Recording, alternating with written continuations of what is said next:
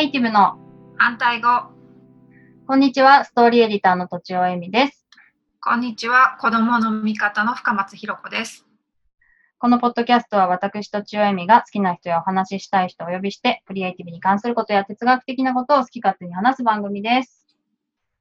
はい。はいえーっと、ひろこゲストの4回目。はい。よろしくお願いします。お願いします。いろいろね、子供のことって答えも出ないしね。うん。なんか、ね、一人二人でうまくいったから、それがみんなに当てはまるわけでもないしね。本当にね。なかなか難しいけど。今ね、もっかね、私がね、ちょっとね、うん。まあ、どうなの、うまく言語化できないなっていうのがありまして。はい。まあなんか自自由にさせるとか、うんまあ自分で判断させるっていうことと、うん。甘やかすの違いうん。で、なんか、まあ学校に行かない、行ってないっていうとさ、うん。行かせ、行かせろよって、今はいないかもしれないけど、昔だったら思ったと思うんだよね。うん。何サボって昔はね、んのいっぱいいそうそうっぱいいたかもね。何サボらせてんの？みたいな。うん。まあ、甘やかしてんの？みたいな。で、私もなんかそういうふうに言われたこともあったからね。うん、全部そうやって甘やかすのが彼のためなんですか？みたいあなことをちょっと言われて、甘やかすかと思ってすごいその時はさ、びっくりしたんだけど。あ。うんうんうん。うん。でも、まあ割と子供の要求を飲んでたりすると、うん甘やかすってなっちゃうよなと思って、外から見たらね。うんうんうん。なんか、ひろこはどういうふうにこう、違い、違いをどんなふうに考えてるのかなって思ったんだけど。甘やかす、もう自由にさせる、もう基本的にはうん相手が、まあその子が自分と何ら変わらぬ一人の人間だと思って接してれば、うん。まあ甘やかすことにはならないし、自由も邪魔しなくて済むのかなと思っているう。んだけど、まあ確かに子供だからそういう言葉が出てくるよね。そうそうそう。じゃあ、まああと部下とかもあんのかもしれないけど、うんうん、そうそうそう。友達同士でさ、甘やかすなんて言わないもんね。そうそうそう。そのなんうんうか、ん。上下関係みたいな。うんうん。で、それは往々にしてなんか大人が上で、うん。みたいな ことになってるけど、うん。世の中無常だから。うん。無常 常ではないってこと？常ではないの、無常ね。うん。うん。いつも変わるし、どの瞬間にど何がいいのかなんてわからない中で、うん。その子が言った、まあ今その区別するためその子って言うけれども、その子が言った子が、ことが、なんか甘えなのかとか、わがままなのかとか、うん。それともなんか正当な自由の主張なのかなんてわからないっていうか、うん。なるほど。だから、九州の方でうん、もともと公立の小学校の先生やられてた方が、うん。すごい有名な褒め言葉のシャワーっていうやり方、技法っていうのかな、あの教育法を、まあ、編み出した方なんだけど、その方がおっしゃってたのが、うん私は子供を育ててるんではないと。うん。人間を育ててるって言っていて。うん。その感覚で言うと、うん。私はあんまりそもそも甘やかすとか、うん。自由を大切にするとか、そういう、うん邪魔をしないってとかっていう問題は出ないと思ってる。うん。うん。うん、あんまり、その子が選んだものを、うん。まあ、要求を飲むって言ってたよね、さっきどっちが。うん。うん。で飲んで、えーと、その子がそれをやります、何かをやりたいですって言った時に、その要求を飲んで、あまあ、なんか問題があるから、えーでもそれはちょっとってなるわけだけど、うん。まあでも飲むんだよね。で、飲んで、それを実際やったとするよね。うん。やりたいって言ってたことをやったとしたときに、何か選んだり、要求を言ったりしたときって、それにはどんな行動にも絶対結果とか、その後っていうのがついてくるから、うん。その、その後までを、あの、選んだ結果だよっていううん。それ後のこと結果までもしっかりその子が経験できるうん。のであればそれは甘やかしじゃないんじゃないかなと私は思っていてうんうん、なるほどね。そこで、まあ、結果が、まあ、親とかからしたらね案の定言わんこっちゃないみたいな感じで、うんうんまあなんか良くない結果が出たとするよね転んだとうんかこぼしたとか、あとうん人に迷惑かけたとかっていう時にそこで例えば親ばっかり謝ってうん。うん。とか吹くのは親が吹いてうん。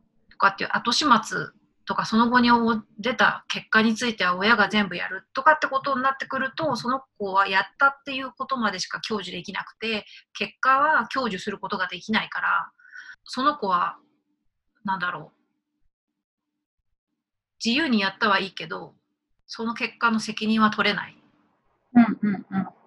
そして取れなくしちゃうとうん。それは甘やかしなのかなと思うけど、なるほどね。うん、それさ、まあ、子供、私たちってさ、親はさ、もう赤ちゃんの時から子供見てるわけだよね。うんうんうんでさ、例えば、まあ、お菓子ばっかり食べたいみたいに、もう朝、朝昼晩ずっとお菓子食べたいみたいなのを、もう納得するなら食べていいよみたいなことは言えない時期もあったわけだよね。うんうんうん だから、だからその、なんかこう、私たちがこう、なんか決めなきゃっていうか、うんうん先の先までさ、だだってお菓子ばっかり食べて体調悪くなるのって相当先でしょ？うん。だからそういうことまで、うんと、まあ親がやってあげなきゃいけないみたいな感じの考えになっちゃうんだと思うんだよね。うんうんうん。で、子供が、うん。そうそうそう、自分で判断できるようになっても、とか、まあ判断がちょっと未熟であるっていうことうんうん。に、なんかこう、かこつけてじゃないけど、そこをまあ、こうなんか信頼できずにう、んいろいろこう、道筋を作っちゃうっていうか、うん型にはめちゃうみたいなところがあると思うんだよね。うんうんでもその、なんかまあ子供のだから年齢にもよるよね。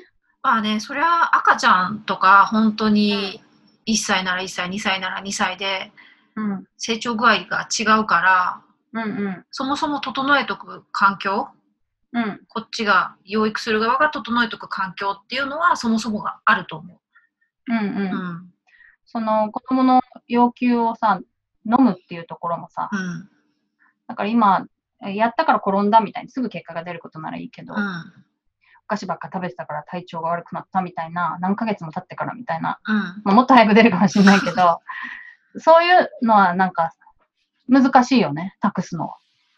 あうんそうね長期のものになるとうんあ。と体に関することうんうん。健康に関することについては、えっと私はその限りではないなって思ってるところがある。なるほどね。食べ物とかはそうだもんね。うん、そっかそっか。体、本当体、まず命っていうか体がないとうんうん。自由も何もないから。うんうんうん。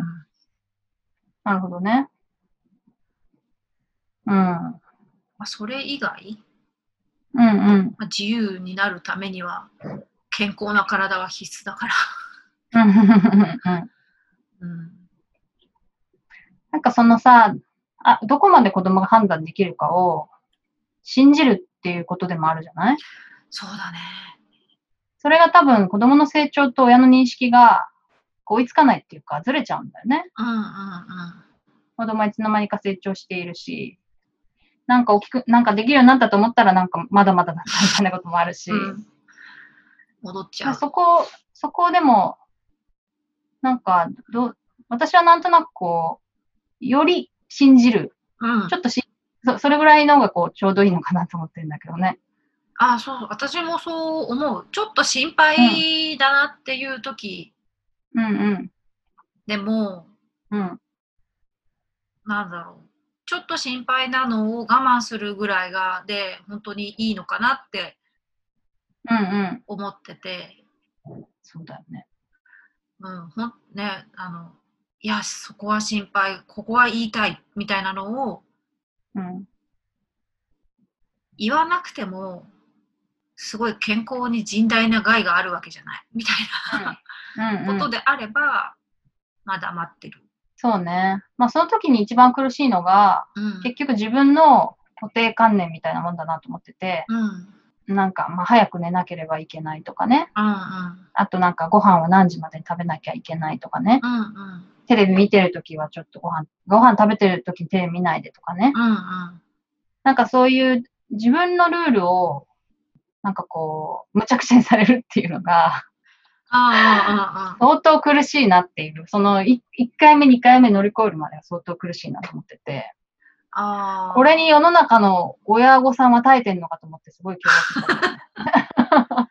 そうでも、親御さんも、うん例えばご飯のその、ご飯の時にテレビとかつけたくないっていう食事のね、習慣の親御さんっていると思うんだよね、食事の時に。うんうんでもその時に、まあ、子供が見たいからって言ってテレビがついてるとすごい不愉快だなって思ったとしたら、自分の食事時間として不愉快だなと思ったとしたら、まあ、それは、いや、あなたはそう思うのかもしれないけど、私はこう思うんだよね。そしてふ、私は不愉快なんだよねっていうのを正直に子供に言って、で、どう、まあ私はこう思うんだけど、うん。あなたは私のことを、私のこの意見どう思いますか？みたいなうん。話し合いを本当にしていく。うん。私もそれはね、言ってんの。ご飯中はテレビとかさ、うん。動画を見られるとさ、すごく嫌なのね。うんうんで、まあそれはなんで嫌だかっていうと、やっぱりこう、寂しいからなわけよ。うん。うん。一緒にご飯食べてんのに、うん。うん。話しかけても気もそぞろ。うん。で、なんか普段別に喋る機会ってそんなないのに、うん貴重な時間をね、うん。なんでそんないつでも見れる動画見てんだみたいなうん。感じで、な寂しくてつまらないみたいなことを言ってるね。一応認めるのがきついよね。親親として寂しいっていうのをこう発するのはなんか最初はきついんだけど、でまあ、結構言い慣れちゃうと結構言えるもんだなっていうさ。うん、そこをね、正直になるっていうのは、自分も、うん、なんだろう、対等になるってことは自分も大人の仮面を取らないといけないから、そうなのよ。親の仮面みたいなのを取らない、盾みたいなのを取らないといけないから、うん。親として言ってんのよみたいなのを取らないといけないうんから、なんか、生身の人間同士の話にそうそうそうそう、そうなのよ。そうなのよ。だから最初が辛くて。そう。でも、なんかそうなるとやっぱちょっと分かってくれるんだよね。うんだその仮面をなんか被ったままだと、もう理論的にもうなんかあなたの何々上悪いからみたいなうん感じの説明になっちゃって、うんなんかそうするともう納得しないよね、子供もね。うんあそれよりママが寂しいって言われた方が、なんか、まあまあ分かったよみたいな。そうでもそういうのを重ねるので、まあ、前回話したそのうん。感情人の感情とか自分の感情を顧みてみるとかっていう習慣の糸口になるから、うんそういうのを日々積み重ねるのは、まあ感情をね出していくっていうのは、まあ、人ににしては疲れる時もあると思うんだけど、うんうんうん。いいかなと思う。そうだね。だから、まあ、親のルール何が何でも守りなさいみたいな感じじゃなくて、まあちょっと、こういう理由で悲しいから嫌だとか、うんなんか寂しいから嫌だとか、まあそういうこう、理屈じゃないことを言っても、まあ全然いいなっていうのが私のなんか、最近の学びだよね。うんうんうん。それで話し合っていられたら、うん甘やかすこととかじゃねえよって感じだよねなならないと思う。そうなんだ。確かに。うんうん。まあ、そうやって言ってくる人にはもう別にわざわざ説明してもしょうがないしね。うん、あ甘やかすと思ってらっしゃるんですねっていう 大人な対応でね。相手の意見を聞きましたって受け入れる、はいはいはい。でも私まあでも意見を求められたら返すっていう感じに、そこはちょっと仮面をかぶってね。押し付けられないかそうだね。ら、うん、そうしたいと思う。うん。じゃあ、えっと、そんなとこでお時間になりましたので、はい今日も、はい、終わりにしたいと思います。い以上、とちおえみと、深松ひろ子でした。